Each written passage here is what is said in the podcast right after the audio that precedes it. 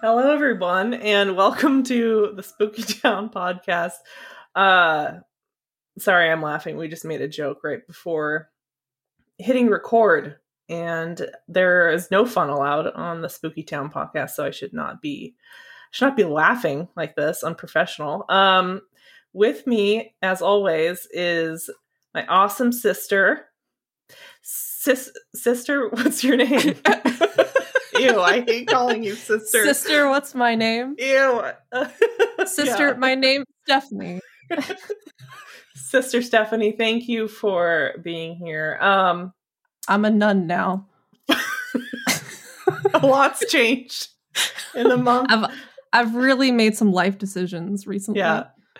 Yes, a lot has changed in the um one month that we have we took a little break because that's okay. Well, but see, the really smart thing is that we did an episode that got a, a good amount of attention, and then instead of capitalizing on that, we instead sat on our asses. we were like, "This is good." we did. So in case in case you live under a freaking rock, then you'll know that um we did we did an episode with Scott Benson uh for episode 7. This is episode 8. And it got a lot of attention because it's Scott Benson and he is Soups Fames and Oh, God. sorry. Sorry. Well, now we've just lost very- a lot of those people. They're probably gone already. I haven't checked. But um we did an episode with Scott Benson and he's he's amazing and a very talented um creative professional. He does video games and um we interviewed him and talked about folk horror and that episode did really well. Drove a lot of traffic, you know, all the all the good things, lots of engagement, traffic, subscribers, etc. And then we just dipped yeah, like off the face of the planet for a month because we were tired and um we were we were tired, but then you also started a new job, so yes that's correct i started a new Woo. job and um yeah i'm going next week will be week four at the new job so it was a little crazy there for a second you know as new jobs are but it's calming down now getting back into the groove and we're back we're back with episode eight and we're so excited about it yes. I'll just say that. Um, episode eight is I've teased it on Instagram, but I'll just I'll just let I'll just let you know what it's all about. So episode eight, we are going to be talking about Stephanie. What are we ta- What are we talking about? Talking about the Evil Dead. Yes, yes, we're talking about the Evil Dead. Um, specifically, we're going to be focusing on Evil Dead one and two. Um, there's more than enough there to talk about. We could talk if we included all the all the movies, including Army of Darkness, and then the 2013 um, version. We'd be here all frickin' day. So we decided not to do that. We're going to focus on the first two, talk about the special effects, um, how they created them, you know, what constraints they had to work within, things like that. There's a lot of really interesting stories about it. So we're excited to dive into that. But first, duh, we're going to talk about what movies we watched. Hello, best part of the show, right? Hello. Um, Stephanie, Yes. what movies did you watch? I watched a lot of things. I watched a paragraph of things, but I'd say I'll, I'll just read some of the notable ones because you don't need to know that um, I watched The Uninvited. Uh, rewatched. well, now we know. re- so. Well, at first, uh, I showed Jay um, this movie, and he hasn't like he hasn't not seen um, Tale of Two Sisters, which The Uninvited is the American remake of. Right. And I was like, "Well, do you first want to watch Tale of Two Sisters or The Uninvited?" And he was like, "Well, Tale of Two Sisters." And I'm like, "Cool." So we're watching The Uninvited. I don't know why. I'm the worst. I don't know why I asked. Uh, I wa- I rewatched the entirety of Stand Against Evil, which was criminally canceled after its third season on Hulu. uh, Willy's Wonderland. I watched Ginger Snaps for the first time. Love Willy's Wonderland. Willy's Wonderland was, Did you- was pretty great. Did you like it? Okay, we should maybe cover that one in depth soon. I think we need to cover Nicolas Cage in depth at some Well, point. we'd be here all damn day if we cover Well, Nicolas Cage in Then depth. we'll be here all damn day. we could have a whole podcast, like an entire podcast dedicated to Nick Cage. well, and- then we're gonna just rebrand as the Nicolas Cage podcast. all right, sweet. uh watched let's see the the thing both the 1982 and 2011 because Mhm. i love them both my personal little canadian favorite uh bed of the dead which is called the dwelling in the united states for some reason Hmm. it's it's about a haunted bed it's really dumb and really fun and i love it Nice. Um, it's where made out of cursed wood Nice. Love it. Um, where was that movie made? canada Oh, okay. They That's just my decided to re- rename it. Canadian horror movie. Ah, yes. Sorry, Yes. I spaced on that. I listened They to just- every other word it. that you say. Typically, Oh, is what is what we're going for. So cool. they renamed it to the dwelling in the United States. I don't know why. It has nothing to do with the dwelling. Bed of the Dead is such a solid. Bed of the like, Dead is so good. Why would you rename it? That's so Dwelling. dumb. Um, obviously the Evil Dead franchise. Uh, I rewatched Rose Red, which is another one of my favorites. Mhm. Uh, Godzilla, the 2014, and Godzilla King of the Monsters. Mm.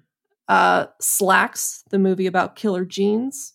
I we talked about that a little bit, but I that was one of the options for like a feature that you could pick to watch at one of like the horror the virtual horror film festivals that I went to. And I didn't pick that one. I picked The Cleansing Hour. Yeah, Yes, I picked The Yeah. Cleansing Hour because it looked Slaxx just looked like a a hoot, you know, like a a good time. So I was like, no, Yeah. I'm going for more like, you know, I want to I want to be scared. So I picked The Cleansing Hour. Um, wait, have still you was not still scared. have you still not seen Slaxx? No, I haven't seen Slaxx yet. Oh, well, I won't spoil anything. The pants are haunted. That's See, and this is this is why you don't wear pants. exactly. I think we found that out in 2020 and continuing now. Uh, I started the Amazon original series Them, which is amazing and very emotionally draining, but super good. hmm Uh, and then, oh, Let Us Pray. Mentioned that because hmm yes. And then the most important of all, I watched almost all of the big flower fight on Netflix with Jay last night. And each episode is about an hour long. And we watched Mhm. six episodes out of, I think, eight. And we paused many, many times to discuss and to to rant about hmm some of Of the dumb shit that they were saying. and how So uh, there's uh two um contenders because they'll like compete they're like in teams um because they're like coworkers or friends in real life or something and or not in real life but like in, when they're not on the show and they're i'm not going to spoil it but there's these two people who were Mhm. kicked off the last episode that we watched where they did um big giant like plant flower sculptures out of sea creatures mm, and it was a crime and i'm upset and okay. i am going to sue the big flower fight So in our doc that we have here that we look at together, um, Yes. Stephanie has color coded each letter in the big flower fight a different color. Um, so it's very colorful. So that's that's one thing. Number one. Number two. Last night I had texted Stephanie, or we were just texting back and forth, and she said when I asked her what she was up to, she said Jay and I are, are about a hundred hours into the big flower fight. And for half a second, because I have n- never heard of this show in my life, for about half a second, I thought the big flower fight was like an ongoing argument that Stephanie and her partner were having. And um I was like, do they argue about flowers like Yeah. a lot? And is this is like a All big ongoing thing? Like they're a hundred hours into the big flower fight? No, it's a show. Yes. Oh, yeah. No, it's a show. We also fight about flowers all the time. It's a really, um, it's really tense here in the Stephanie I household. said, I said geraniums. oh, no, crocosmia. But as one of the judges likes to say, here in Am- America, it we say crocosmia. And I'm like, no, we don't, Kristen. We say Kristen, no crocosmia. I've never heard of this flower, but just reading it, I would say crocosmia, not crocusmia. Kristen, no one talks about that flower in America, okay? Just you. Well, I think florists talk about that flower, but he's a florist to the stars, which means uh, he doesn't actually do any floral arrangements himself. He just makes other people do it. Florist to the stars. Yeah, That's I couldn't decide if it was better or worse than one of the guest judges who's like the official florist to the royal family. Mm. I don't I don't know which is worse. At least he seemed somewhat cool. Yeah, I mean, don't get me wrong. Okay. I worked in the floral department at a grocery store. I fucking Didn't know what just, I'm like, talking about. Cover like shifts there. That's not important. What import- what's important is that I was around flowers yes. and I get it. Like, I don't know. I, I have no. I'm not going anywhere with this. So um, that sounds like a cool show. that you get it and you could win the big flower fight. I mean, it's probably really entertaining. Like It you is very entertaining.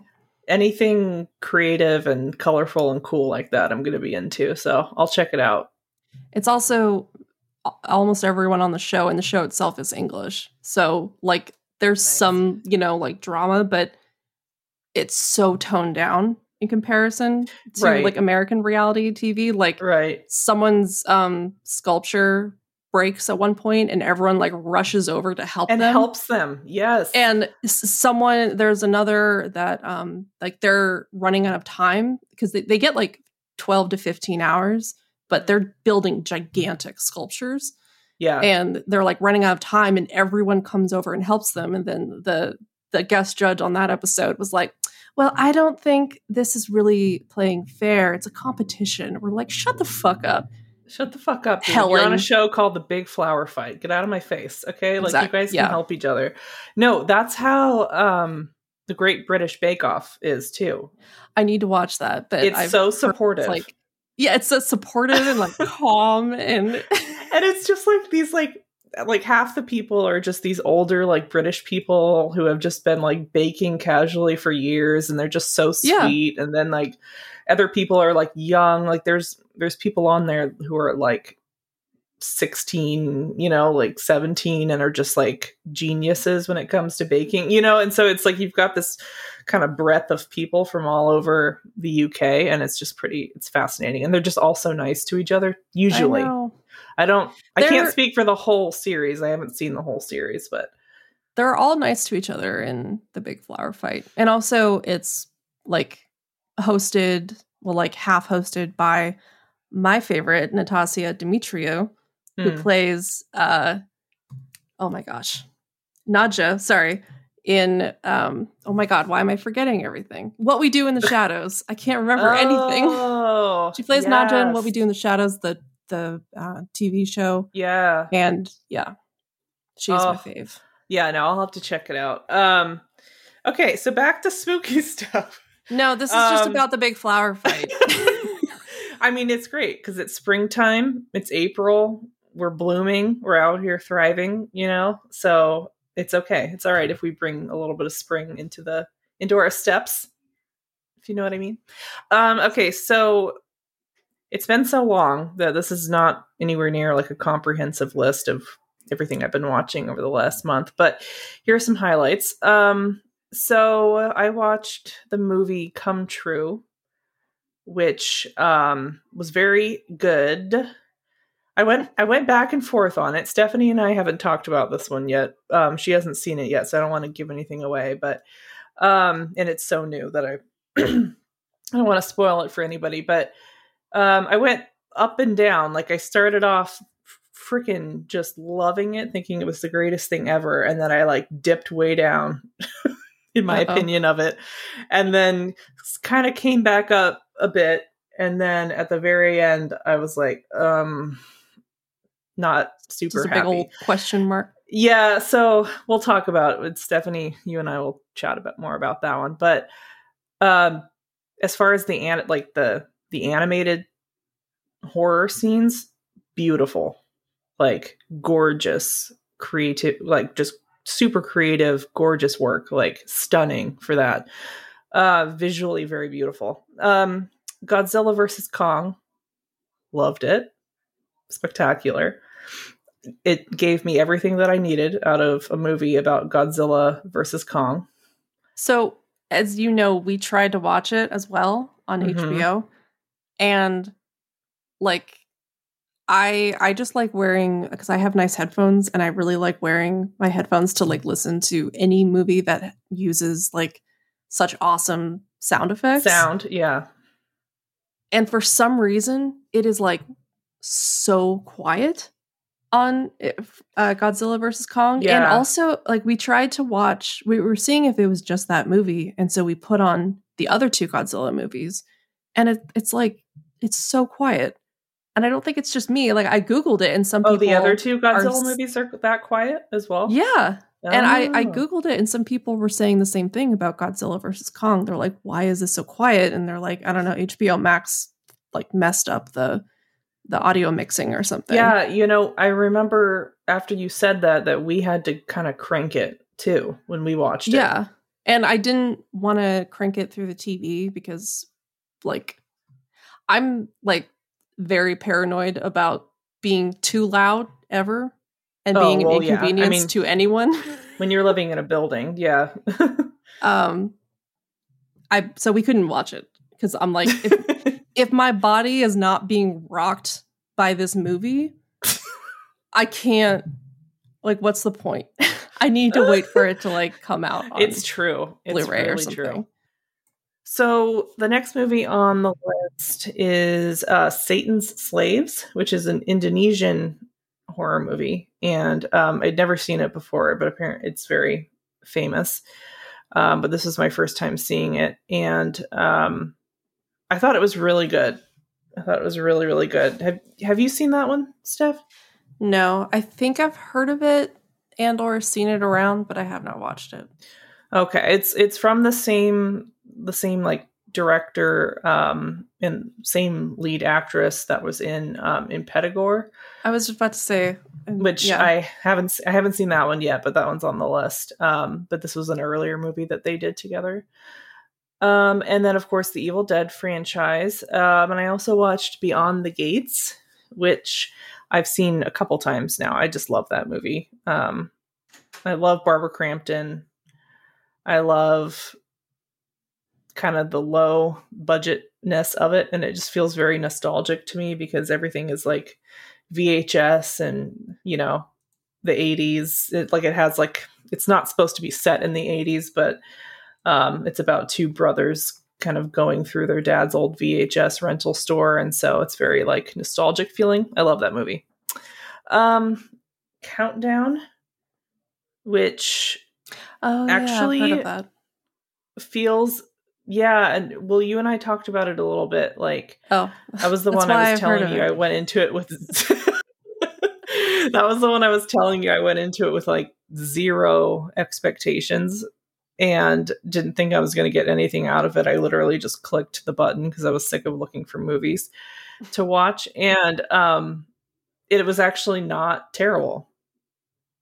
It was actually kind of like entertaining and it actually it reminded me quite a bit of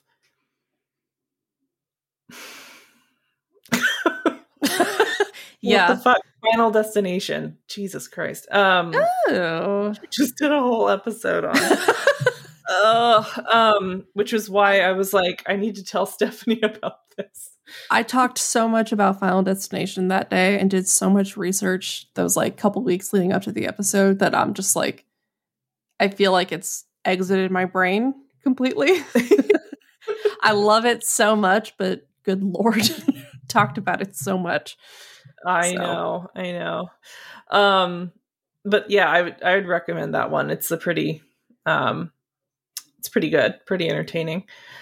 Um anything about spooky spooky technology, you know, I'm all for it. Um speaking of spooky technology, I also watched One Missed Call. Um, which which one though? the original one. Okay. Okay, Yeah. good. the original. Um, and very good, very good movie. Uh, Here Comes Hell, which was fantastic. That came out in like 2019, and it's it's made to feel like it's a horror movie from like the 1940s or something. And um, so it's all like black and white and a little bit cheesy, but it's it's really good. I think they did a really good job.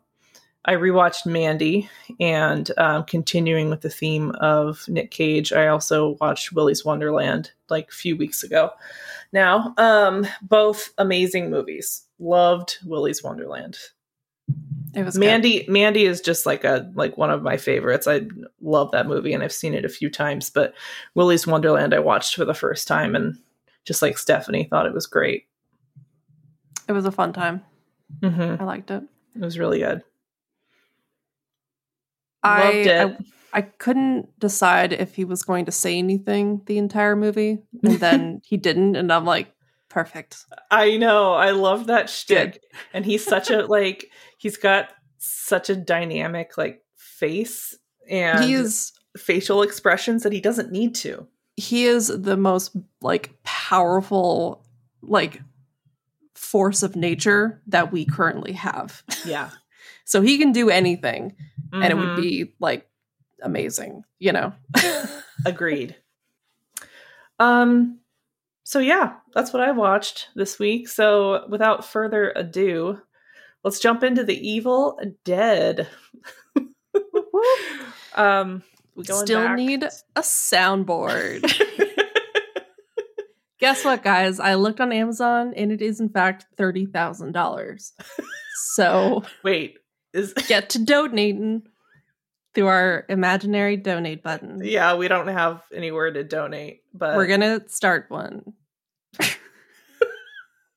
now that we've got all that attention from our um, wonderful Scott Benson episode, it's time to It's time to finally splurge on a yeah, on a soundboard. not to brag, but we went from six to twelve subscribers on Spotify just from that one episode.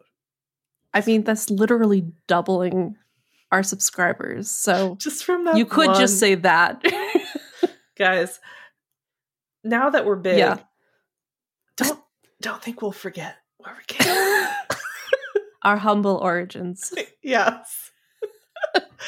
um anywho all right so the evil dead so we got the first evil dead to dig into first um and like i said we're going to be focusing quite a bit on like the special effects and um because there's such an amazing story just behind there's a lot to be said for the whole production both with the first and second one and just how they were able to pull it all together. And it was just such a labor of love it sounds like between people um ready to make a movie like that. So there's lots Also of cool stories that we can talk of, about there pain and Of pain and- stickiness and, yep being cold and uncomfortable.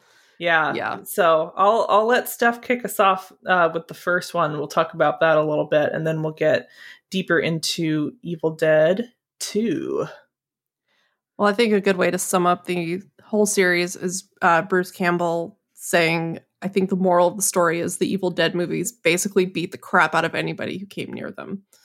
That's a good way to start it yeah off. Yes and i'll get into this a little bit with the with the other one with the um evil dead 2 but i watched a couple documentaries just about the making of specifically the second one but uh, they touched on the first one a little bit and like just how yeah like how rough physically they were those movies and how Oh, yeah. it had to be done basically by a group of real young people who just were wide-eyed and ready to go for anything because there's no way there were like there's no way I would do what I did back then again. But that's Well, it was not because it was bad, just because I'm old and I'm like, no, I'm not doing that. It was also a non-union project, right. which was yeah, because Detroit didn't have. I listened to a, a interview with Sam Raimi, and he was saying, and this was back in I think 1982, and uh, so at the time Detroit didn't have very strong or organized unions for like like Mhm. film unions, actors unions, so they could get away with a lot more. Safety was sort of a nebulous concept to Sam Raimi. Um, Yes. so that's how we we got some of the most infamous images from the series. Yeah. Even with the second one, um, not to get too off track, but even with the second one, like some of the one of the actors was talking about how him and his agent were like really stuck on this one phrase in his contract, just about how if you get hurt at all, like it's it's your fault Oh, that's good. and not anyone else's fault. Yeah, he was like, okay, let's go. good. um, but the evil. Let's get okay. I'd like to once again get one thing freaking straight. Okay. Tom Sullivan, Yes. is a god in the Evil Dead universe. Yes. And And Tom Ashley Sullivan is Stephanie, Purposely left him out in No, her notes on me. purpose. She He told me, up- Stephanie, I'm not going to include Tom Sullivan. What a loser. And I'm like, That is What is wrong with you? True. That's not true. You are a liar and a thief, and I will not Oh. have you besmirch what have I thieved? our good name. I've thieved our you good name. my honor, my honor away from me. Oh. Tom Sullivan shows up prominently in my notes, just so you know. But he was he does. he was he was took on a much smaller role in Evil Dead 2. So um Evil Dead 1 he was Hmm. all over it. And who Yes. is Tom Sullivan, Stephanie? Why don't you tell the people? Tom Sullivan did all of the special effects. And there were still some other people who obviously, you know, were like assistants and everything, but he he did the most famously the stop motion animation in the uh, end of the movie when uh, Scott's and someone else's body is like decomposing.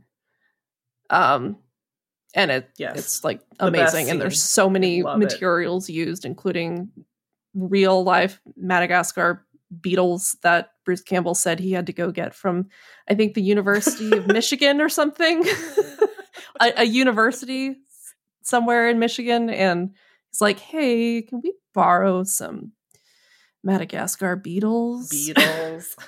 My friend really wants them because of the hissing. Did he bring them back? yes, that's why there's Madagascar beetles in he the did. Okay, good. in the movie. um, Oh, good. Okay. but oh, yes, no, no, I mean, did he bring them back to the to the university? Oh. I'm guessing he did. I mean, or else I- they wouldn't have lent I him hope the beetles. Right. I mean, they couldn't have stopped the movie from being made. I guess, hmm but I Right. assume he brought them back. Yes. Yeah, and and just so everyone's aware, um, in case everyone doesn't know this already, but Bruce Campbell and Sam Raimi uh, went way back to high school. And Ted Raimi, and Robert Ted. Tapert. Ted, yeah, Ted was so Ted is um, Sam's younger brother, and Sam and Bruce went to high school together, so they knew each other from there. And when they first started filming, right, he Sam was eighteen and Bruce was nineteen, Yeah, and, um, Robert Tapert was one of their friends as well, and he was ultimately he was older, right? He was like twenty two or something at the time. I don't remember. I, I just know that they all hung out. They were all very And, like, young. Yeah, yeah. were- it's a very young group of of friends from Michigan that got together and decided to make this movie. Um, and the budget was about three hundred and fifty to four hundred thousand dollars or so. But I know Steph, you were saying, and you have notes in here about them needing to stop to continue to stop filming periodically to continue to raise money. Yeah, they had to stop for like months at a time because they would just run out of money. So when I was originally thinking about the budget for the Evil Dead, I was like, oh, it's it's only like, you know, a few like only tens of thousands of dollars and then I looked it up and I'm like, oh, it was actually you know, 350 or so thousand dollars. Right. But that's because that was over a long period of time. And Mhm. a, a lot of it like Bruce Campbell put in his own money, so he's one of the producers. Um, the Raimis put in, you know, their own money. Bruce Campbell had to ask a lot of his like family uh, to put in some money. Sam Raimi went around to people in Detroit who we thought might be interested and was like knocking on their doors, like, "Hey, you wanna?" They so they first shot. Um, they they shot a proof of concept film for the Evil Dead called uh, Within the Woods, and it came out a couple years before the Evil Dead. But Sam would show that to people, um, be like, "Hey, you like what you see?" And he said at the time in Detroit, uh, it wasn't like a very like you know filmmaking like focused city. Town. So it was yeah. So it was like a pretty novel concept at the time. Um, so Mhm. that's how he got a good amount of um, funding. But then also there's a part from uh, Robert Tapert who said that uh, one of the sources of their cash was dentists, I guess. And he said that what? yeah, uh, or uh, I'm sorry, Bruce Campbell said this. He said we had one guy give us money because he didn't want to go to Vegas that year. He said, "I usually take two grand and blow it in Vegas. Well, here's my Vegas money." I we love just that. sent them That's hilarious. this, this dentist. I'm assuming this is a dentist He was like, "I didn't go to Vegas this year. Take it for your horror movie." yeah. And we got the Evil Dead. so yeah, and think and I was I was reading too. That's really funny. The fact that they collected it from dentists. Um, dentists are pretty horrifying, so it makes sense. Um, sure. uh, and I was, oh, what was I? You know when you have a brilliant thought and it just floats right out of your brain. No. Oh, yes, that's what it was. So, no, um, it's okay. We can't all have brilliant thoughts. Um, Hmm. so one thing that I was uh, in one of the documentaries that I was watching about the second one, uh, Bruce Campbell was talking about why they decided to make a horror movie, and he was saying that neither one of them were particularly like big horror movie buffs, Mhm. but that they thought it would be a really good first project for them. Um, so they decided to kind of take it on because, and it's interesting because it's something that we were talking about, I think, in an earlier episode, but just about how horror movies are sometimes seen as like these easy things to get started with or like an easy you Yeah. know thing for a new filmmaker to do. And it was just It's- funny to kind of hear that that was the reason why they decided to go with horror. That's still kind of true because I feel like you see a lot of actors for the first time in a like lesser known horror movie and then Mhm. they go on to do other things and I'm like, "But why? You should just stay in horror." i know Like why would this is where all the don't move on? right yeah come back. ew. don't go Ew, there gross. Drama? No. No, No. thank you. Mm-mm. I mean, drama. Ugh. Anyway. We don't like drama here. whatever that's stupid yeah it's so stupid. Uh, But Anyways, yeah so uh, that's and oh also uh in an interview with sam raimi he was saying that he bruce campbell and rob tapert would they they saw a lot of like lower budget horror movies at like a local drive-in theater and they just like go out park and just watch a ton of them. And they felt like in the end it never really like went like ham you know like it didn't give them enough so Mm, he wanted to change that and he specifically said he wanted to make one that would quote really knock them with a punch. Um and that's certainly what he gave us. I mean i completely get what he's saying when he's like uh, in the end it wasn't enough. Because there's so many things where i'm like just Mhm. go nuts. Like lose it, lose your mind, Yeah. and then it doesn't, and it just kind of keeps it contained or like too contained for my taste. And I'm like, just just go insane. Like I don't yeah. the whole like uh the monster is always scariest when you don't see it or something, which is like Mhm. sometimes true, but also like I want to see me some goddamn monsters. Please Yeah. show me your best monster for the Yeah. love of God. And they Absolutely. do. And it's like, I mean, uh, you've seen The Evil Dead, it's bananas. it's just off the walls. And I'm like, that's what I want. I don't, not everything so needs to do that, but I want things to go off the walls more often than they do. So, yeah and and yeah no it's, that's exactly it and speak i mean just going off the walls like for anyone that's seen it you know like it's it's pretty high octane right and there's blood spurting everywhere there's all kinds of stuff and one of the things that they were talking about with the special effects as it relates to the evil dead um and this comes up a lot in the second one where there's a ton of blood but that Sam Raimi wasn't necessarily he wasn't really concerned with realistic looking blood. He kind of wanted it to look pretty cartoonish is what he said and he wanted to make it a bunch of different colors like the blood throughout the movie sometimes it's black, sometimes it's, you know, mhm. bright red, sometimes it's um there's green blood at some at you know certain points.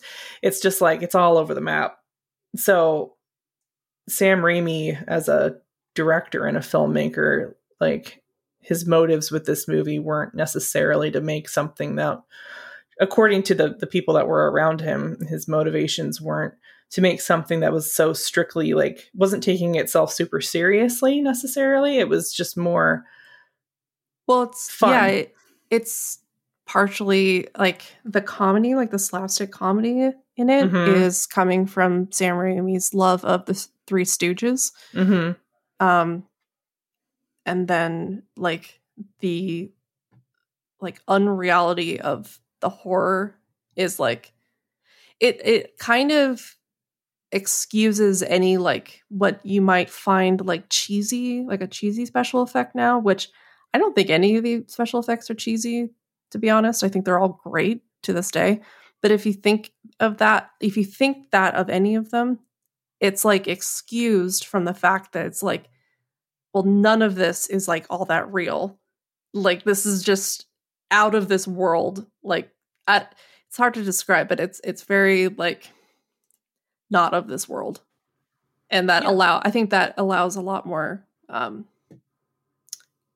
like creative license to to do Yeah. what they did and to go as far as they went yeah Oh yeah. I mean, and it goes back to what you and I always talk about just some of the the creativity that you can have when you have constraints around whatever it might be around budget or you know, what have you. With horror especially, there's so much there's so many ways to be really creative in how you create something um scary. You know, whether it's a image or or whether it's like, you know, a scene or whatever it might be. There's so many ways that you can think creatively to get super spooky shots. And um that's that was kind of the whole thing with the Evil Dead is they didn't have a lot of money, especially at first. With the second one, their budget went up uh, quite a bit, so they had more of a yeah quote like professional production. But um, Evil Dead was just kind of a bunch of kids getting together making a movie.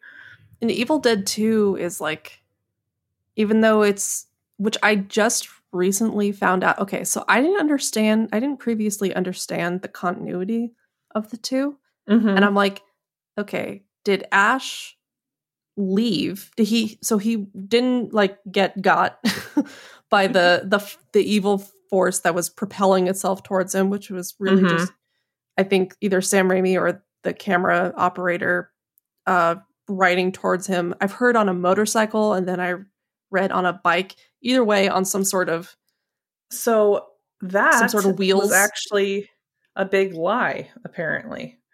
um, Um, Bruce Campbell said that that was like a big lie that they put out into the world to make it seem spicy, but it was just a cameraman.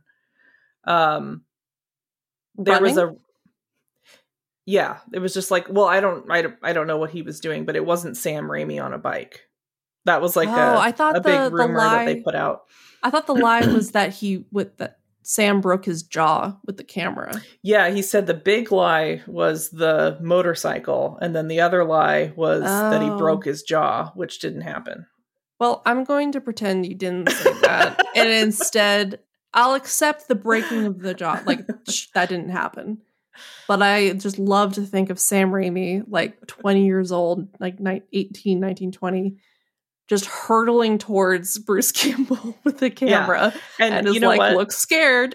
this was like an interview that I read, and it could have been, you know, like you know, correct us, correct me if I'm wrong, you know, but don't I don't, us if we're wrong. don't, yeah, We don't accept don't. criticism We at will- this time. we'll block your ass if you Yes. come onto my page and correct me. You're you're out. You're out of here. Um, I'll take the hit yeah. In subscribers. Yes. We're down to 11 after this. yeah. Um, anyways. I don't remember Anywho, what we were talking about. we were just basically talking about the first one and how um its lack of budget Oh. and sort of the constraints it was around. Yeah. Nah, I was talking about the continuity of the first two movies. Oh, there you go. how I didn't We're- understand. And so. I was like, okay, so at the end of the first one, if you didn't know that there was going to be, you know, second and third one, then you Mm-hmm. would think potentially that Bruce Campbell dies, right? Because it's Right. hurtling at him. Yeah. Well, and and, he was that was the Specifically, Yeah. Sam Raimi on a bi- on a uh, motorcycle, which we have established as fact. All right. yeah. Um, but so that's where the second one picks up. For some reason, I thought that because of the way that they shot it, it doesn't start. I'm sorry, I take that back. It doesn't pick up. The second one doesn't pick up right there. It picks up with Bruce Campbell coming to the cabin, like driving to the Mhm. cabin with a different actress who is his girlfriend named Linda. And I'm like, is this, did he just have two girlfriends named Linda? And why is he bringing her to the cabin again? He knows this is Mm. going to happen. And I'm like, is he just like coming back? Like, is he just like crazy? No. It's just like going back a little bit. And it's like in the story of the first Evil Dead, and it's him bringing only Linda to the cabin, and then things go nuts. But she still like dies in kind of the same way It's- that Linda in the first It's one not died. super clear to me either, and I've watched no, it's clear to two me now. It's clear to me Oh, now. It's see, just it- confusing. I, it still wasn't. It still wasn't cleared up for me, even after I watched two No, so- documentaries about the making of and read about it. so it it has like a more drawn out scene of him trying to like permanently kill Linda after she becomes a deadite and it takes a really long time and that sequence is amazing. Um and then where it picks up from the first the end of the first movie is when the camera's coming at him um and it like is the force like just throwing him through the trees. Mm-hmm. do you and then he like gets possessed for like a couple minutes? Yeah, yeah, yeah. That's and then it, it continues on from there. So he hasn't left the cabin and like i thought he left and then came back. And i'm like what are you doing ash?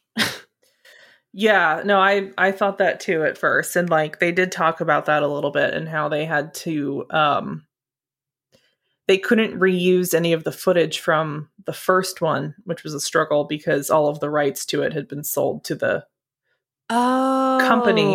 yeah So so they had to basically recreate some stuff to try to like string it together somehow because Sam Raimi was initially really set against doing Evil Dead 2. He didn't want to do it um at first, but then he got really excited about it later on. But after Evil Dead 1, they did this movie called Crime Watch. crime wave Crime Wave, thank you. Um, and it totally bombed. Um, and it was at that point that they decided to do Evil Dead 2 and thank God because it's a brilliant movie. But yeah, no, it, they didn't have the rights to the first one anymore so they couldn't um, use any footage from it. That makes more sense. Okay. Mm-hmm. Yeah, That's so they we to got- be kind of creative. Linda 2.0. Gotcha. So the scene by the way, we're just skipping back and forth between the first and the second one. We're this is just this is They're called basically the free same flow. thing because it Yeah, all takes same course story. over like the same two or three days. Yeah. So with the second one and that scene that you were talking about where he's being pulled through the woods and like being flipped upside down, um, that was really funny. And in the bu- the behind the scenes of that was pretty funny because he Bruce Campbell is basically like strapped to a truck and they had to find they had to find a road that was just straight for like one or two miles and they filmed the second one in, in a place called Wadesboro, um, and that's in North Carolina. And it was really hot, really muggy. It was in the middle of summer, and um, so it's just kind of a like sticky conditions. but um, that whole scene, I guess, took an entire day of shooting. Just that scene of him being pulled through the woods, and um, the reason is, is because they kept having to do it over and over again, and um, as he was being pulled, he was being pulled kind of slowly down this road, and people like cast and crew were like basically standing by with sticks with leaves on them and like smacking Bruce Campbell as he was going down this road. And like that's kind of the story of the entire production is just Bruce Campbell getting beat up like the entire time and Sam Raimi just being more than happy to inflict that on him because he's his friend, you know, and he's just Yeah. they have they have that relationship. But um yeah, so apparently that whole scene, the special effects guys were saying took a whole day and like he even flips over a few times, you know, throughout that Yeah. scene. It like spins around. Yeah, and, and one Yeah. of the special effects people that worked on that movie was talking about he had asked him, or Bruce Campbell was saying that he had asked him, like, well, what did you eat for breakfast this morning or something? And he was like, I don't know why. And he's like, well, I just want to know like what's going to end up on my face at the end of the day because I'm Oh, right below you. like, because he's going to have to spin him around as they're going down this thing and they're going to have to do it a lot. And it took the whole day just to get that one shot. Bruce Campbell took a beating. They all took a beating, but Yeah. he, yeah, he spun him around. Uh, Mhm. had Karo syrup. Like they all just suffered through the Karo syrup for Yeah. the fake blood. He there's a part in the Evil Dead 2 where after uh Bruce or Ash has cut off his possessed hand and then the hand is like scurrying Mhm. around and he's trying to shoot it, it like goes into like a hole in the wall and then all of a sudden a ton of blood shoots like straight out onto Bruce Campbell and the way that they achieved that was they had Bruce uh I think he was they had to like he he described it as having to turn the set sideways or something like that. So he was like Mm. flat on a like a board. And then I think maybe laying down or something. It was kind of hard to I was watching an uh, interview with him and he was mimicking it and I who knows what he was It's hard to I know it's hard to visualize because they had to do such weird stuff. Yeah, and they just dumped a 55 gallon drum full of fake blood, which is again just like Karo syrup, red food dye, and like uh well, at least in the first one, Tom Sullivan added coffee to it to make it like less red and more like, you know, like dirty Mm. looking. Like But they blood just- looking. Yeah. Yeah, and they just dumped that on him. And, it, and especially they didn't want it to be shooting out like if he was just standing normally because the pro- like the trajectory of the blood would kind of dip down naturally. So he wanted it Sam Raimi Mhm. wanted it to be straight out and to go like pretty great distance, like several feet. Uh so that's how they Yeah. did that. And Sam told Bruce like uh so if you're drowning, um, just wave your arms. And he's like, "What are you talking about? I have to wave my arms." and he's like, "Well, it'll be over eventually. You'll you'll you'll stop drowning eventually. It's fine." You'll be fine. That's and so that's funny. Uh, how they got Oh away with that scene is because there were no union reps to save Bruce Campbell. That's so funny. It's such a similar story. So that that a similar thing happened with uh, Dan Hicks, who's the actor who plays Jake in the second movie. He he went through a similar thing where it was the same. It was like a 55 gallon uh, drum full of blood, and it was coming out through a hose. I'll describe what the scene is first. Um, it's that scene where uh, Sarah Berry, the actress who's she's the lead actress in that movie, she plays Annie, is trying to pull him out of the basement because he's being sucked in by um, Henrietta, who's um, a deadite. Who is Ted Raimi? Who is Ted Raimi? Yeah, Ted Raimi is brilliant as Henrietta, and we'll talk about Henrietta in a second because she's got a whole cool special effects thing going on with her. But um, she's the deadite that's trying to pull people into the basement and eat them and all that good stuff. But she's pulling Jake in, and uh, Dan Hicks said he's had. At that point, he had had like a few near death experiences in his life, is what he said. But that was the closest he thinks he's ever come to actually dying. Um, whether how tongue in cheek that is, I don't know. But he was saying that what happened was the hose that was supposed to be expelling 55 gallons of blood in three seconds was wasn't angled properly.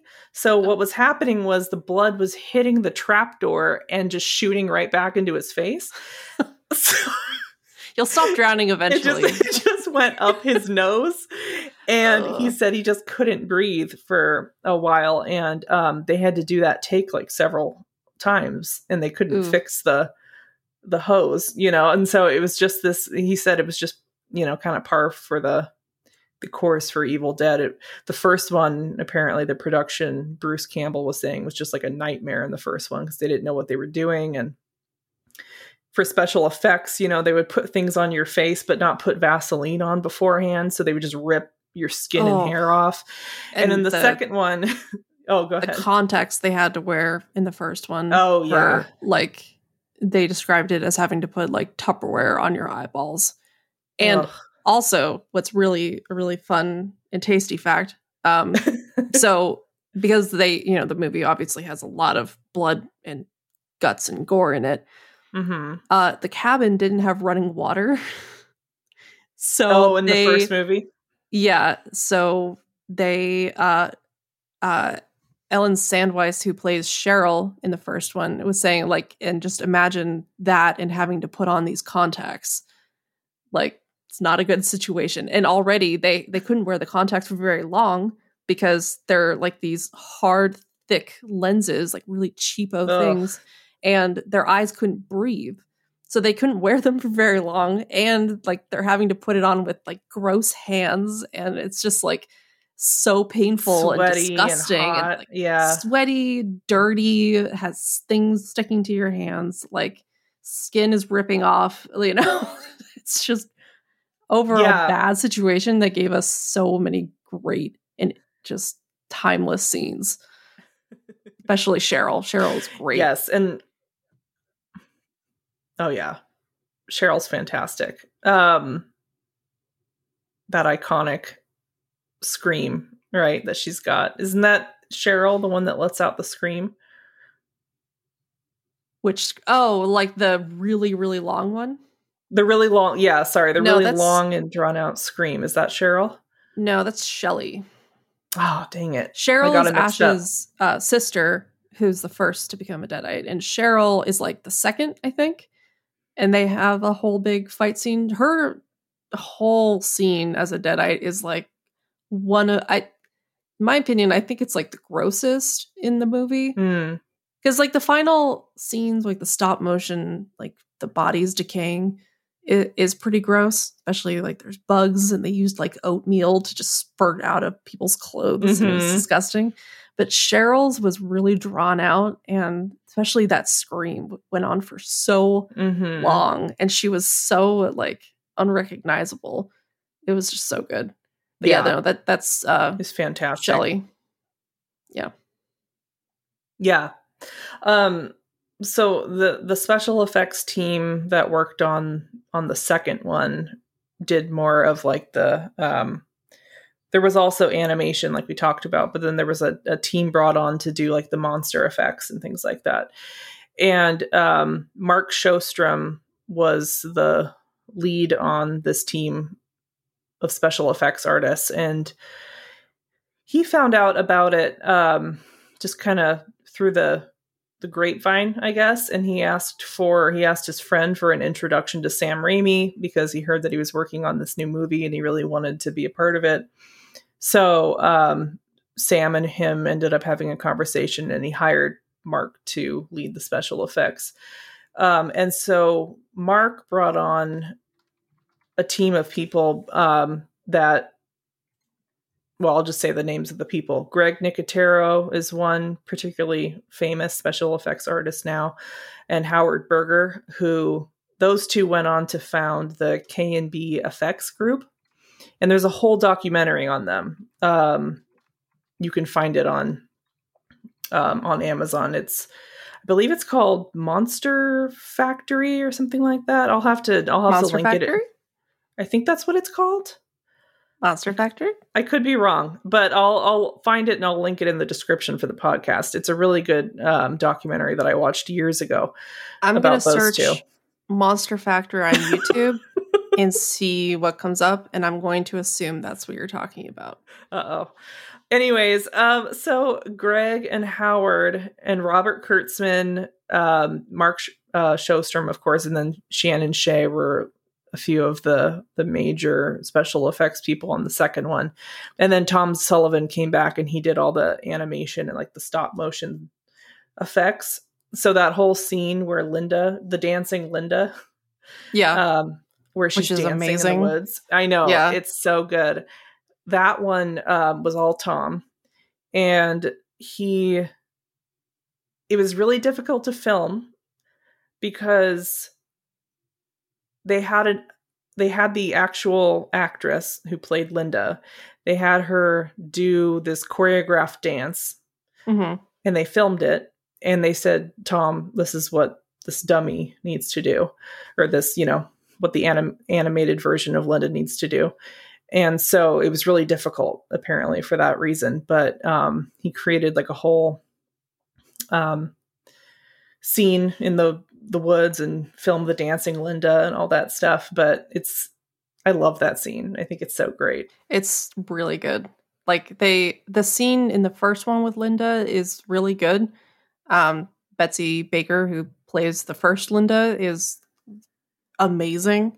I mean, yeah Betsy Baker as a deadite was I remember I don't remember the first time I ever watched The Evil Dead, but I remember when I did, I Betsy Baker as Linda was like a standout or one of the standout performances for me because I thought that she was actually really scary.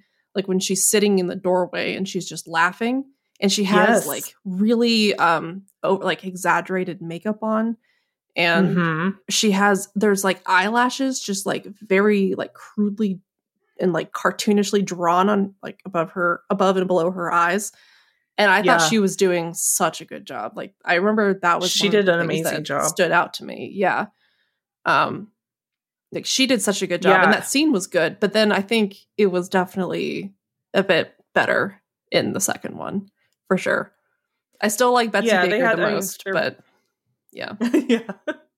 I mean, their budget, so their budget for the second one was like three and a half million, I believe. it's in the millions So it was yeah it was significantly higher than than the first one. And um to your point about the way Linda looks, yeah, like I super creepy. And I know Sam Raimi wanted Linda, wanted the deadite Linda to look like a a doll, like a porcelain doll. So yeah they recreated that in the second one obviously um and there's a really interesting scene everything about the way they did the special effects was very creative but that scene where linda's head basically like flies through the window i believe and it lands on ash's lap yeah Yeah. Yeah, and he's like it doesn't it holding it and freaking out. and she bites onto his hand and then that's how his hand gets possessed. Yes. And then yeah, yeah. that was a good So scene. That's yeah, really good scene. So apparently the way they filmed that was of course the head that flies through is a um a cast, but the um when it's her actual head that he's looking at, he's like sitting on his knees behind and they recreated his lap um and had her just stick her head through the floor through the floor through this Oh. hole so it looks like his lap but it's not his actual lap it's a it's just a dummy um and the whole thing the whole the whole second film they they filmed it like we said in in North Carolina but they basically built the entire set inside of a middle school gymnasium Hmm. um so they had much more control over like the elements and things like that so it was much more of a like upscale Yeah. uh production than the first one but um but yeah they they built like a two story building inside of a high uh, inside of a middle school gymnasium and then that's where they filmed the second yeah, one. I the second one, the set, it looks pretty similar to the the cabin in the first one. But something about the first Evil Dead, everything feels so like dirty, like like actually like everything Yeah. feels like it's covered in grime from like the opening shot with like I don't under I don't know what it is. I there's a specific part where it starts feeling really like everything's like not clean yeah. when it shows it there's a shot from uh behind when they're driving to the cabin and they're on like the not paved road like i don't even know if right. call it dirt it's covered in like just like forest debris. Um and they're it's like a 70s car you know and it's like extremely Mhm. low to the ground so it's like dragging some like branches and shit behind it for some reason that shot just makes me feel like i need to take a shower i don't know Yeah. why and then the inside of the cabin too looks so gross and it, it looks like uh so i live on the the east coast and i've lived in many and of like old old house that's been converted into like apartments. Um and by many i Mhm. mean two.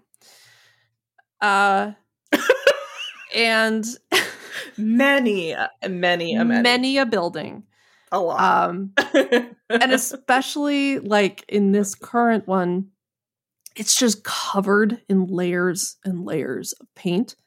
And i'm like i wonder how many layers are on here and also i would love to find out what's underneath these layers. I'm sure it's actually not that bad. Like a hundred hundred plus years of paint. Yeah and uh like the thing with it, it like it's like painting over oh and our back stairwell is super dirty and instead of cleaning it a couple years ago they just painted over it. So they Oh, just no. painted over like dirt yeah. and dead bugs. Like it's it's gross back there. And that's what this whole cabin in the first one feels like to me. My living situation is fine everyone. You don't need to worry about me. Yeah. It's just a gross back stairwell. It's fine. Um we're doing okay. Uh but that's what the cabin feels like to me. It feels like they've painted over dirt they've painted over bugs and they've been doing this Right. over and over for years. And so the whole like set and everything around them just feels so grimy and gross and it's a really really good backdrop right for the entire movie. And the second one doesn't feel it the second one's still really gross, but I don't really get nearly the same sense of like grime. Like it, it you can it looks like they have running water. you know. Which Yeah, they did yeah. not. They had Well, to and- bring yeah. water to the cabin in the first one. So and it looks like they did. and the cast and crew was so much bigger yeah well, yeah, and it was a lot They had a bigger. they had more production. money. Yeah. Um, you know, Mhm. mo money, mo uh running water. So that's that's what they say. that is what they that is what they say Yeah. Um, it's a direct quote. something weird so i so, all, the documentaries that i watched in case anyone is interested in watching them and i will link them in the description but um one was called Swallowed Souls: The Making of Evil Dead Two, and in that one, uh, that special effects team that I mentioned, there was a whole chapter in this documentary dedicated just to them, and they were just talking about how the kind of energy on set was just so like nobody ever yelled at anyone else and which was very unusual for a film set. Um like there nobody ever really got angry at anybody is what they were saying. In the second Um, movie? in the second movie. Well, 'cause they had running water. because they had running water yeah. exactly. So no one ever really got upset. It was very much everyone was there to obviously you know get a movie done and sam raimi is known for um you know basically doing anything that he needs to do to get it get it done but oh yeah. he um but it wasn't to the point where it the i guess the vibe on set was still very much it felt like a bunch of kids making a movie is what they were saying like it just felt very playful and you know it was fun and it was creative and it was exciting because it was um the evil dead was so kind of out there that um the evil dead 2 could you know kind of follow in those same footsteps. And um so the vibe was just very laid back. But one weird thing that they were saying was and this is in 1986 Mhm. okay. Um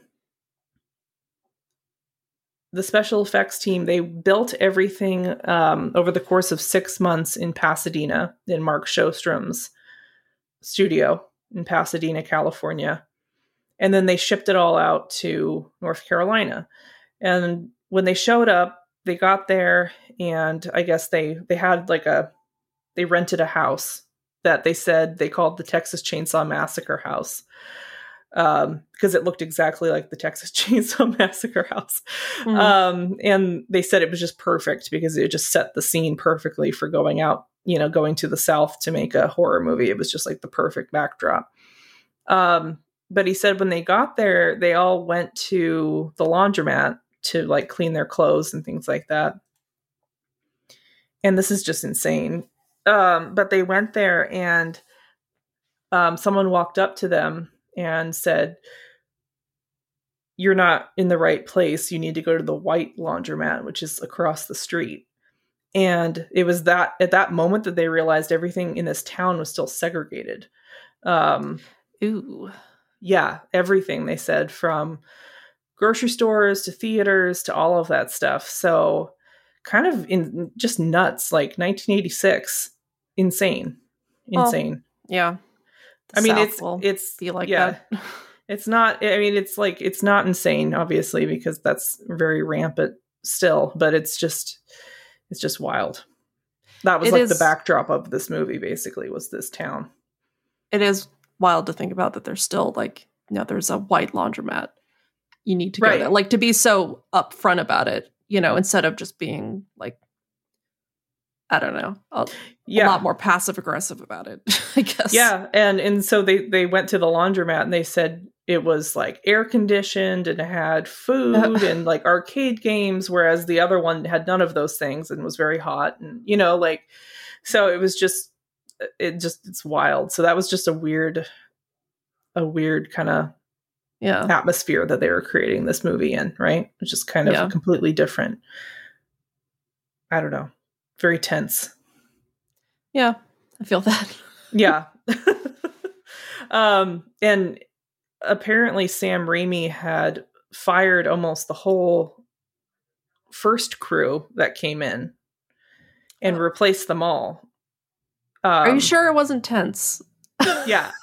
on set So the fact that yeah, right. So uh, and apparently the reason he had done that was because um like the lighting people and the camera people and all of that stuff were just like heavily criticizing everything that he was laying out for them. And they were just really not having great attitudes about it apparently. Um so he just said, "Well, I'm letting you go. I'm going to hire like a new crew and then come Monday there was a completely new set of people there." interesting Yeah. He also in the uh, uh, the end of the second movie where Ash has fallen through the evil portal into the land of Army of Darkness. Right. Um, there's a part which uh, it's a scene that I guess was ultimately cut. I, I didn't think that it was cut at first, so I was when I found out this little bit of trivia, I was looking for it when I rewatched it, and I'm like, "Where's Sam? I don't see him." Um, but it was a scene that was cut, which is hilarious. Uh, and it was there was this stunt guy who I think the the scene was there was this like stunt uh, guy who was playing a soldier who was trying to kill the the flying deadite that's coming at them. Yeah. Mm-hmm. Um, I think he was like swinging his sword at it or something, and then he like gets knocked down or something like that. Mhm. Uh, the guy wasn't doing, I guess, what Sam wanted him to do. And Sam was like, I'm just, I'm to do it. I don't like what he's doing. And he's like, someone get me a soldier's costume. So he gets in the soldier's costume. and like so many takes, like like all day, he kept redoing this scene and because he didn't like he's like that wasn't right oh god. He's like muttering to himself and in the scene he has to like hurl himself downhill down this like hill you know?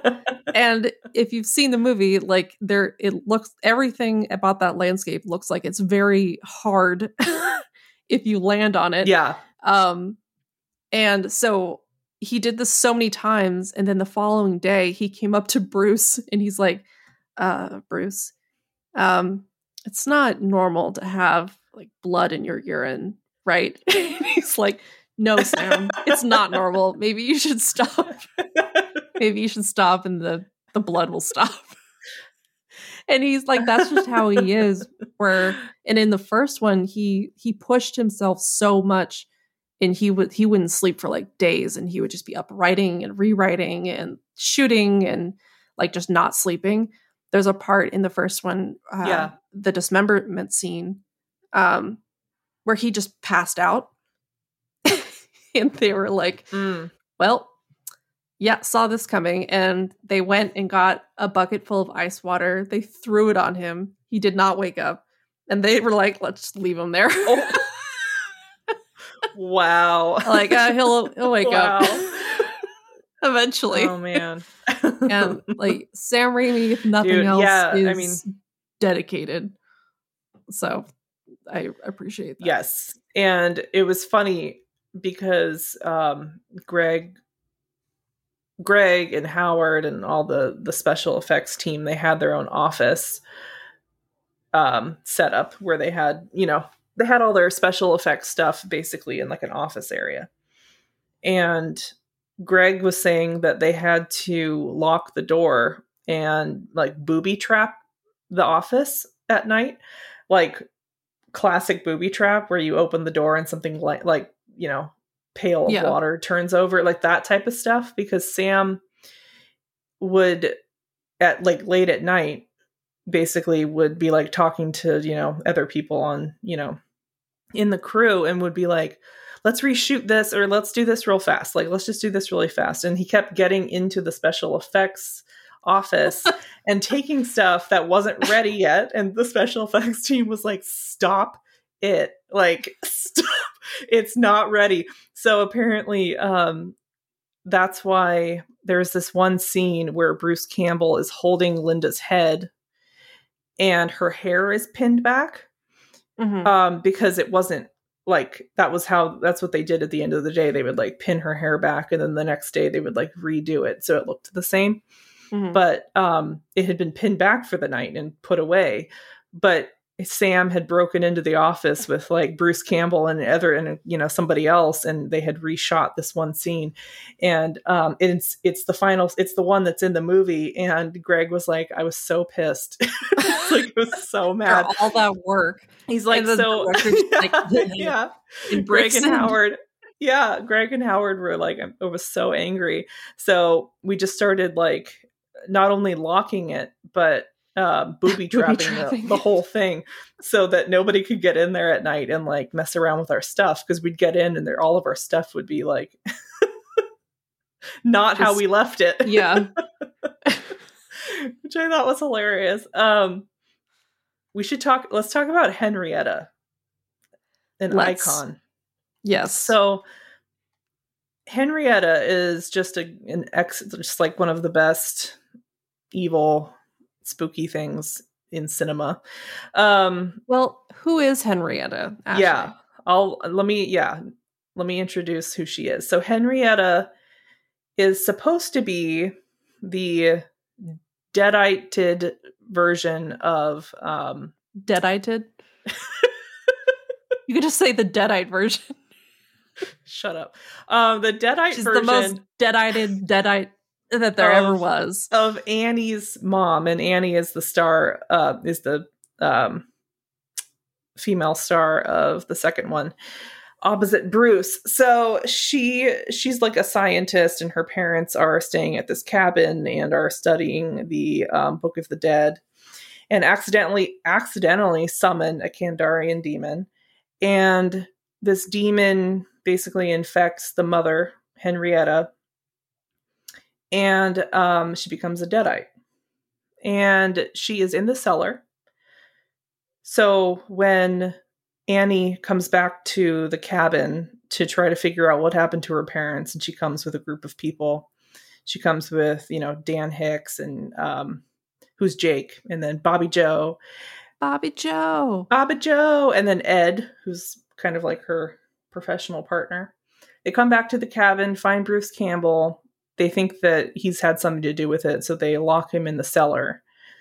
And Henrietta's in the cellar, and um, she is risen because Annie starts to read a passage from, or is it Annie or is it her father? I think she's playing the the tape of her father Well, I speaking. think- I don't think she ever wasn't risen. Right, but she pops up because they're playing the recording of Annie's dad speaking, Oh, I and I thought she was- he's reading the book. I thought she was just hanging out down there.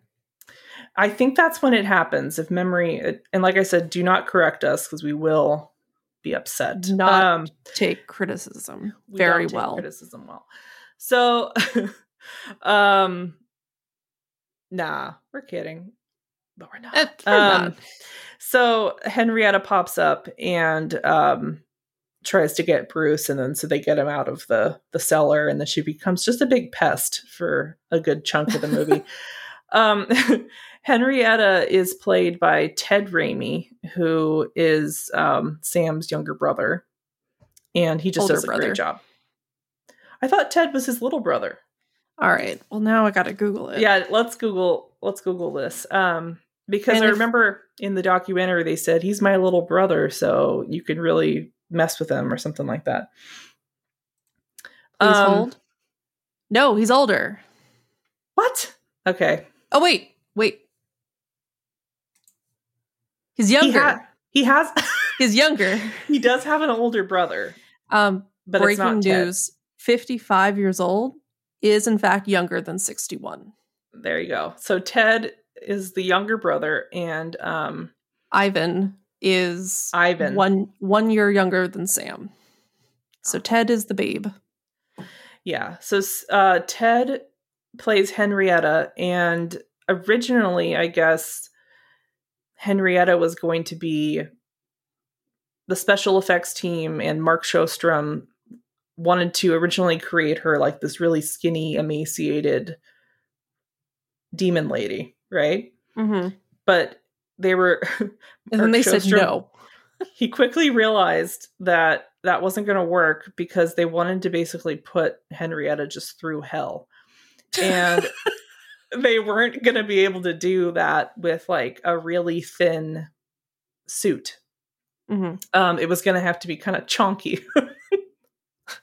and Well, Henrietta, Henrietta's chonky, right? Like she's like, she's got, um, she's just like big and she's got a bunch of lentil beans. Like they put a bunch of lentil beans in bags of lentil beans in her suit.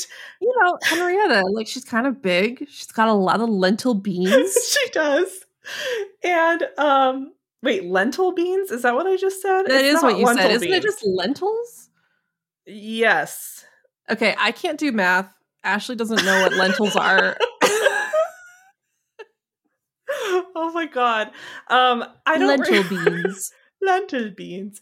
Whatever. It was just beans, okay? So they put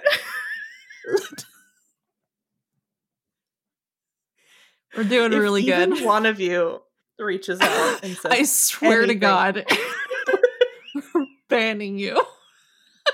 I'm shutting it all down if one person corrects me on this. But it is beans.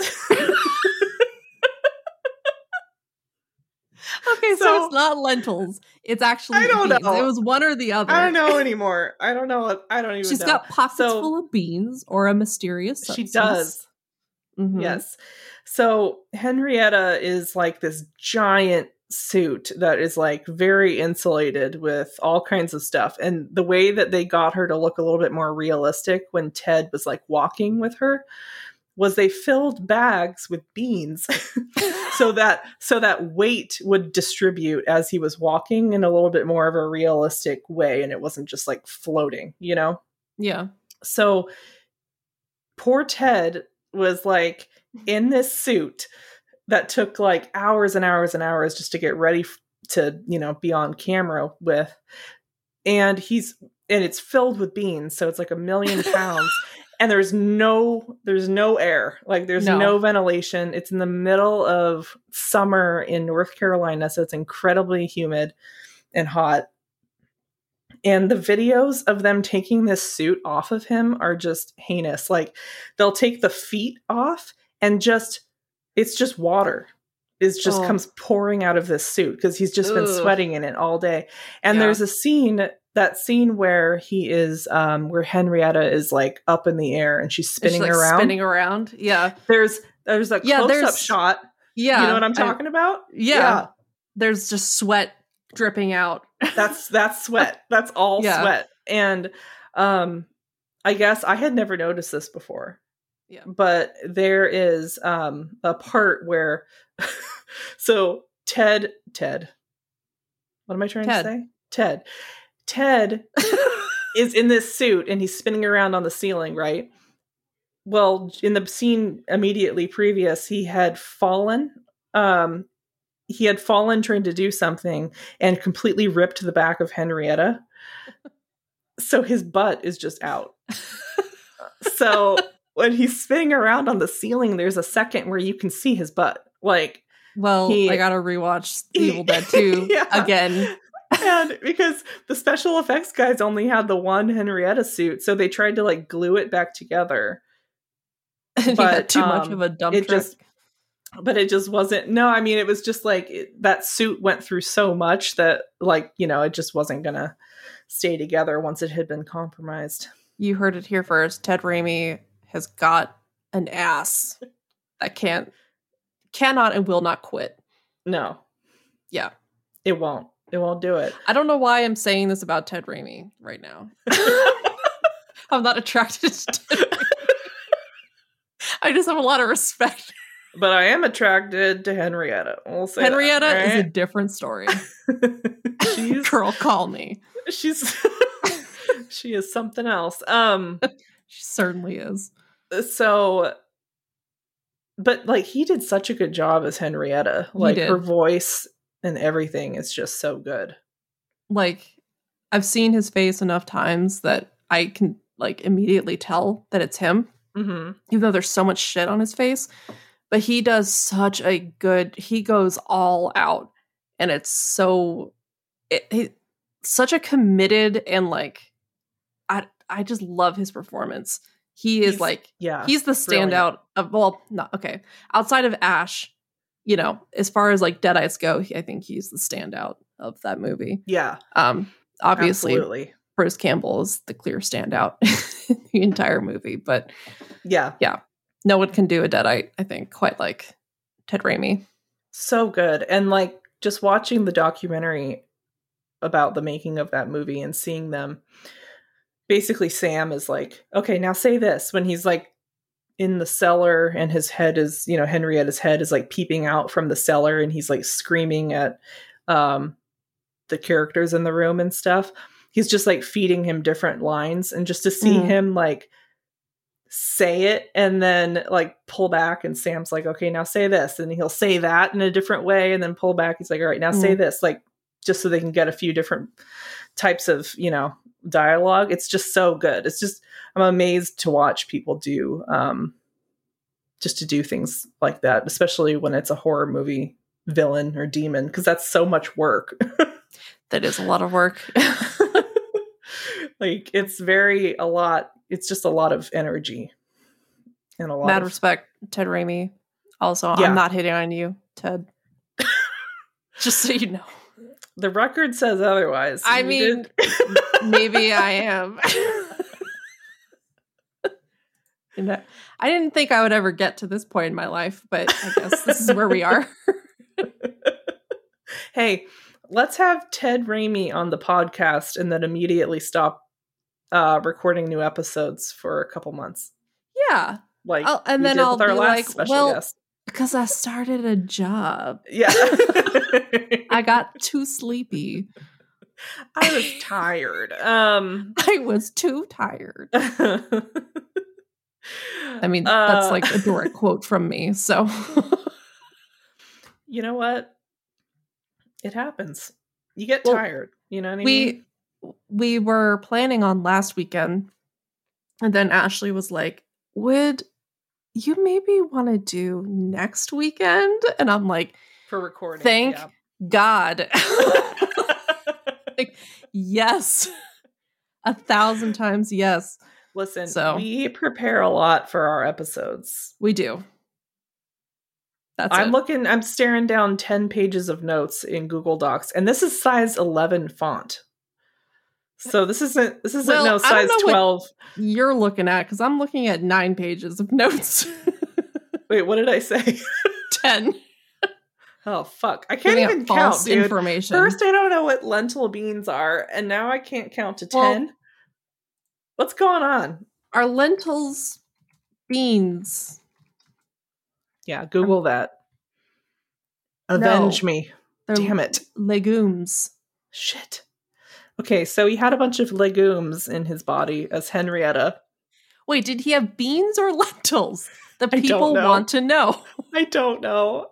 Ashley, I don't know anymore. watched two documentaries I know, and I don't know what type of bean he had or legume. or legume. I don't know. I don't know. Couldn't tell you Maybe we needed one more weekend. to prepare. Um so there is an awesome scene that we need to touch on. And it's the one where Linda's headless body comes just raining in to the shed that um, Ash is in. He's got her decapitated head in a vice, hmm and he's going to try to, you know, kill her. And but he can't find the chainsaw. So Oh yeah, there's like a, a drawn outline of it right? on the shelf. Yeah, yeah, mhm. like chainsaw here. Yeah, yeah. Um, people do that, and it's so organized. I'm so impressed to Oh, I thought it was where a- stuff goes. I thought it was a joke. Maybe I should start doing that. people used to do that, like in shops and stuff. They'll draw the outline of the tool so you know where that tool goes on the wall. This is like some pre HGTV genius, right? I know, like right here. I know. Oh, maybe I should. Um, yeah, So, but I had that same thought at first too. I was like, wait, is that a joke? And then I was like, no, I remember. I think dad did that. Our father is who I'm talking about. Um, no, that guy we know named Dad. Shut the fuck. So Yeah, uh, father. Also, also known as Ted Raimi. No, I'm just kidding. Um, Okay, now this is getting to be a weird dynamic. we talked about his ass. and now we're calling him Dad. It's a whole thing. Um, Um, Dad, if you're listening, not you, Ted. Sorry. this is getting weird. I'm sorry. This is what your daughters have become. Um, yeah, true. but yeah. So that scene. Yeah. Uh-huh. was super cool. Number it one. so cool. Number two, um, there is a, there's a little Easter egg in it. Uh, Sam Raimi really liked uh, Freddy Krueger, so he had like a replica of his hand made, and it's mounted above the door leading into the shed. So Freddy Krueger's Oh, hand is like above the door, which is kind of interesting. But um, that scene where oh, go ahead. I was just gonna say there's also a, a ripped um, poster of The Hills Have Eyes in the basement in the first movie. Oh yeah, As Mhm. a little like, hey guys. yeah, like your cute movie. little Yeah. cute little Easter eggs. Yeah. Um, so it was funny because um, like Greg and Howard in the special effects team, they were saying when they first heard about the about that scene about you know Linda's headless body coming in and trying to kill him with a chainsaw, they were like, "Oh my gosh, that sounds awesome! Like that's going to be terrifying! Like that's so Mhm. cool." and then and then they said that when they got there and they saw how it was all set up and they saw like what they had to do, they were like, "Oh, this is like ridiculous." because basically what it was was it was Linda's torso held up on like a stick while Howard lay down on a skateboard and he kicked the door in and rolled himself into the room and like basically shook the stick up and down while somebody was up in the rafters uh moving the um her arms and chainsaw this is ridiculous. and they were like well that's not exactly what i was picturing but like you know it's one of those iconic moments that just worked out really well for the movie obviously but they said at first they were like oh my gosh that's gonna be that's gonna be like the crowning jewel like that's so Yeah. cool you know Oh. like- This is what we're doing. And he said that the smoke they had coming out from the chainsaw was tobacco smoke Mm. and so tobacco juice was like dripping on his face as he was Tobacco holding juice. yeah apparently like the whatever because they were burning tobacco in the chainsaw prop to make the smoke come out so there was like liquid from that that burning that was like because i guess tobacco it has i don't know liquid in it or something i don't know What? i don't know he said it was like dripping all over his face which he said at the time was like a badge of honor because To it have was like, tobacco juice on your face? like being such a like in the trenches special effects Oh. guy that you've got like sh- shit all over you was like this badge of honor but he was like now i would never do something like that he's like would never do that again but that was like at the time it was just like yeah i'm getting in there and i'm gonna do whatever it takes That's To- the great thing about when people do like their first movie or their first couple movies, um, where it's like, um, this isn't something people normally do on movie sets, uh, but we're doing it now, so have fun. That Mhm. Pretty much always ends up working out really well, like in the movie's favor.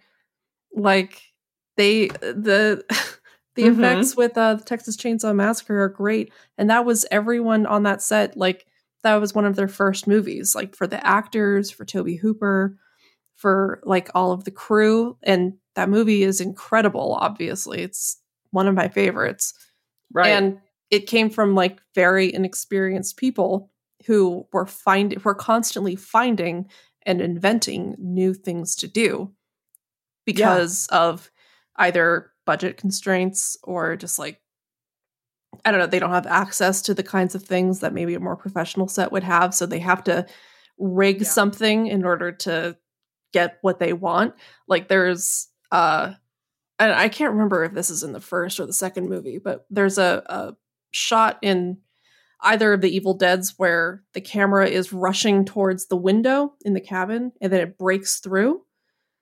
They achieve that by strapping, well, they, I don't know, maybe invented, but the quote Ramocam Yes, yes, they- the Ramo cam. Yeah, and they attach uh, a T bar to the front of the camera, which then smashes the window before the camera enters. But it's like close enough; it happens close enough to where it looks like it's Mhm. the camera that's smashing the window.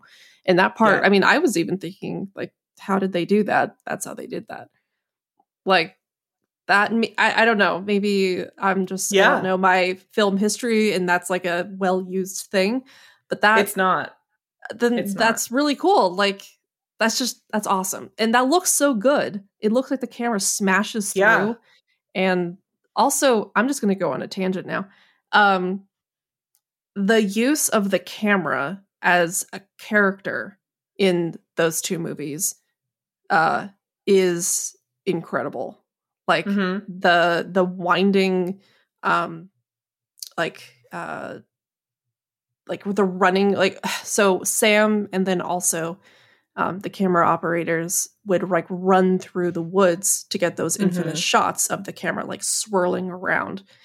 Um to get the shot like the very opening shot in the first movie when they're in like the bog and they're in like the water i believe it's bruce campbell pushing sam who's holding the camera on a boat through this like swamp. And it it's like it's iconic. And it's like super cleaned up in the the new one. I love the new one but we're not going into that now. So it's like a very cleaned up shot in the new one obviously. I don't think anyone is pushing anyone in a boat but like they got down and dirty for that. And it was to get this incredible shot that's so like long lasting and it also turned the camera and like kind of us the audience into a monster. And like the most intimidating monster because you never see what the camera is when it's like rushing towards them and they look Yeah. at us and they're screaming you never see what it is like it's like Yeah. you can only imagine But it's like the evil coming at it's them. like the ultimate Mhm. evil that's chasing them. It, like it chases people through the woods, and then they're looking back trying to get into the house, and they're like, "It." I just the camera, the use of the camera as a character in the movies is one of my favorite things. I don't remember what you're Oh, talking yeah. about I before mean- this. I just went on a tangent. no, I mean good. that's Stephanie. That's our entire podcast. It's just That's true. Going on tangents, it doesn't matter. Um, no, that's exactly. I mean that that was a note that I had too. Just that whole the Ramo cam thing that I loved um, was hilarious, and that at first I thought they said Rambo cam, and I was like, what? The Rambo cam. um, what? Sylvester Stallone is in this? Um, Zombocom? they did a lot of stuff like that and they would talk about even like sam just having this vision for how he wanted something to look and he'd like strap a camera like on his legs or like between his legs or something and then just go. And, and it was just like the stories of the stuff that he would think up and do with cameras was just pretty fascinating. And the camera work in both movies is just very interesting. And like stephanie said just it's like its own character. Yeah. Um and again, I can no longer distinguish the lines between the first and the second movie, but there's a part where I think it might be in the second one where the camera like goes it's like behind Bruce and then it like rises up and is like pointing down at Bruce and then Mhm. like dips down. This is much easier to show than do it Yeah, like goes up. It's like a U Up, shape, right? and then yeah, it does like a U, like a, a upside down U over Bruce Campbell, and it's Mhm. to show like the disorder of everything of his like Mm. reality is no longer like a rational thing. Like everything is just disordered, and I mean like the lamps are laughing at him, they're dancing. The deer famously I laughs love at that him. part. I love that part, and I my one of my favorite parts is where uh Ash, like this is after he's like killed Linda, and has like dismembered her, and he uh looks at the mirror and he's like, "I'm okay, like I'm fine, Mhm. I'm okay," and then uh, Evil Ash, who's really just like a stunt double with like hilariously painted on eyebrows made to look like Bruce Campbell's eyebrows, Yeah. grabs him and he's like, uh, like, you're not okay. We just uh chopped up our girlfriend. You think that's okay? Or you think With a you think chainsaw. that's fine? Yeah. yeah. That part is so good. And the mirror also is a great scene in the first one. Uh, that particular thing doesn't happen, but Ash reaches out to touch the mirror. Um, and it's just like liquid. It's just like water. And he his hand Mhm. goes through it. It's so good. I love that. I just so love good. the whole cabin. The cabin is like the most ridiculous place where reality does not like reality is not there. and like Yeah. everything Love it. yeah. It's good. How do I how do I get it? How do I get there? How there. do I live Um, there? What's the rent? And do you let cats live there? Because that's Yeah. a must. Do you have pet rent, which is a thing that freaking Seattle likes to do? Everywhere does that. I know I yeah. I noticed it for the rent. first time when I moved here. I was like, Well, that's they're not you taking showers. What's going on? Like, why are we They're not taking rent? um, yeah, and Bruce did most of his stunts, not all of them. He did have a stunt double who did the things like fall down the stairs into the cellar Yeah. because he was like, well, I should probably not throw my body down a flight of stairs if I don't know how to do it. You guy, you throw your body. but he did but he did most of his stunts including the one in the kitchen in Evil Dead 2 when he grabs his own hair and flips himself over onto the ground Really? with his evil hand. That's him. Whoa. And he and he did that about 17 times, they said. Um I didn't and- know what to think of that scene. I'm like, I don't know if this is even a person doing this. I think this him. might be his stunt double. That's amazing. No, that's all him. And he they showed like the filming of it and everything, and he's like just going nuts in the kitchen. And this is after Linda Linda's head bites him and his hand starts turning evil. Mhm. And um his hand is turning against him, and so it's like trying to beat him up, and he's flailing his body all over the kitchen. That whole thing is him, and he grabs his own hair and just does this like no hand flip, like complete flip over onto the floor. And that Yeah. was him. That's crazy. That's incredible. Um and he was really like committed to trying to do as much as he could by himself. Um another funny little anecdote about the part with the hand and the evil hand. Apparently so at the before the Evil Dead 2 like was, you know, in production and Sam Raimi was just kind of conceptualizing it. One of the producers was saying that Sam came over to his house, brought like a bottle of scotch, and they sat down and they just talked about the producer was like, Sam, we need to be a little bit more organized with this one. Like the first one was just pure chaos. and we need to have more like you need to tell people what you have in your head and you need to like the crew is going to be a lot bigger like the communication needs to be on point and better. Um and so he's like you have to storyboard like you have to do storyboards because you didn't really do that with the first one and no one knew what you wanted and it was just chaos. And so he was like okay all right. So he created storyboards for the second one and the special effects team like greg in this in this documentary interview where he's sitting on a pa- he's just basically sitting with like a few of the other special effects people that he worked with. He was like and we looked at the storyboards and he, he like pulled out a piece of paper. Like he had done he had drawn this for this like documentary interview. Greg pulls out this piece of paper and it's like the most five year old looking drawing you've ever seen in your life. And he's like and it it has like what's supposed to be bruce and then like a giant hand but it's just like him holding it like this and he was like and this is how his storyboards looked they were just like what this is what we had to deal with. and he was like um like what is the, and and the special effects team was saying uh, that actually looks better than what Sam drew. like that actually tells us more than what it was. So Sam's just like this awful artist, cannot draw at all, but he drew these like super super rough storyboards um, for people on the Evil Dead 2, but it was still like impossible to tell Well- what they were looking at.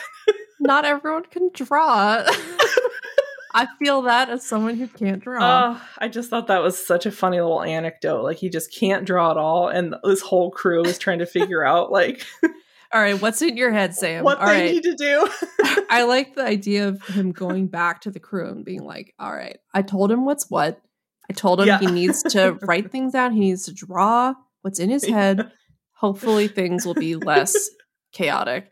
And then he comes back Oh and it has, it's like the most chaotic five year old drawing. And it's like, this is shot for shot what I want. If you don't get this, I will fire you. and the guys, the guys, And you're were like, trying to tell "Um," me that there were no fights Yeah. in the making of the Evil Dead 2. And the guys, the guys that were sitting there were like, um, okay, so I guess we have some creative liberties, like, because I don't know what this hand is or what that's supposed to look like, but it's evil, so we'll make it look evil.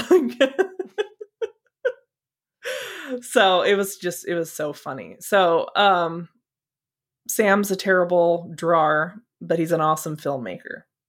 Yes. That's all you need to know. As long as you're good at something, everyone has their thing.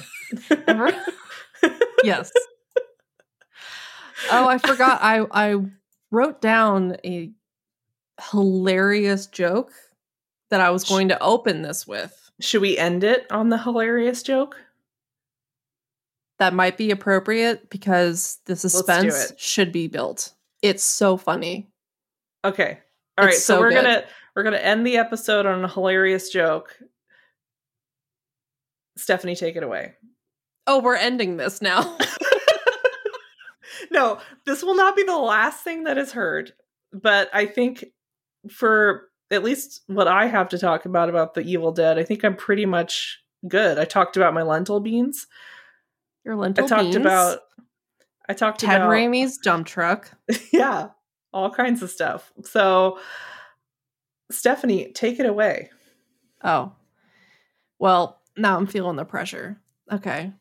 I I wrote I was gonna open this and I yeah.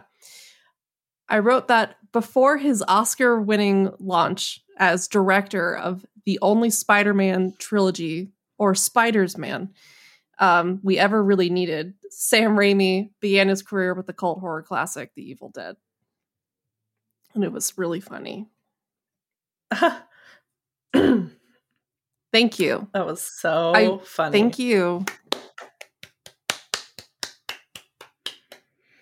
Spiders Man great. won Oscars. Spiders. Spiders Man Yeah, that's how you refer to three Spider-Man movie, movies. did okay. Well, that was great. I think that was a great ending to um our My my point was I wanted to make people angry. oh, okay. Okay. Well, we'll see. If anyone makes it this far, um, do let us know and let us know how angry you are. Um, if how about this? If you made it to Stephanie's joke, send me a message. I run the Instagram. Okay. Go to the spooky town on Instagram. Send me a message saying that you heard it and you're angry, and I'll give you a prize. I don't know what it is. All right, I'm going to send you a message then. Stephanie, you are I'm exempt. upset that you didn't appreciate Oscar winning director of the Spider-Man trilogy. hmm Stephanie is exempt. She cannot win. So, anyone else, if you make it this far, go to Instagram, freaking do it, and I'll give you something special. Okay. And then we'll all tell Stephanie how angry we are at her. Okay, I'm upset. Um, well, I mean, that's it for me. Thanks, everybody, for coming on down to the spooky town, which rhymed. Um, I didn't mean for that to rhyme, but it did. Uh, and listening to us just jabber on about the Evil Dead one and two. One of our favorite, the best, the best duo Mm. since us, basically. Except this came Since first. us? Oh, I thought you meant the movie. I was like, what? No, us. No, Yes. Me and me and you. So, um, with that, I'd like to Yeah. say thank you. I don't know. this is me. I don't know how to end podcasts, so I'm just gonna let Stephanie take it away. Oh, apparently I know how to end them. Uh watch good horror everyone. Didn't you say one time that that was my sign off? I tell Oh, people no. to watch horror movies. Your sign off is Yeah. stay safe and watch horror. Oh, uh everyone stay inside when you can. Get vaccinated because now we have vaccines. Yes, Uh, vaccines. Continue to wear your mask even when you're vaccinated. And generally don't screw things up because I need to see Candyman in theaters in August. and I need to see Dune in theaters in October. But more importantly, I need to see Candyman in theaters in August. Yes, we all do. We need this, okay? It's been so this long is you need to do this for me and me only. for us specifically, please. Yes. So Okay. go get vaccinated, All everyone. right, great. All right. We'll see you in two months. Just kidding. We'll see you in two weeks, not two months. That was a joke. Now that's a joke. Now that's a joke you go out No. on. All right. Bye, everyone. Sorry. Bye. Bye.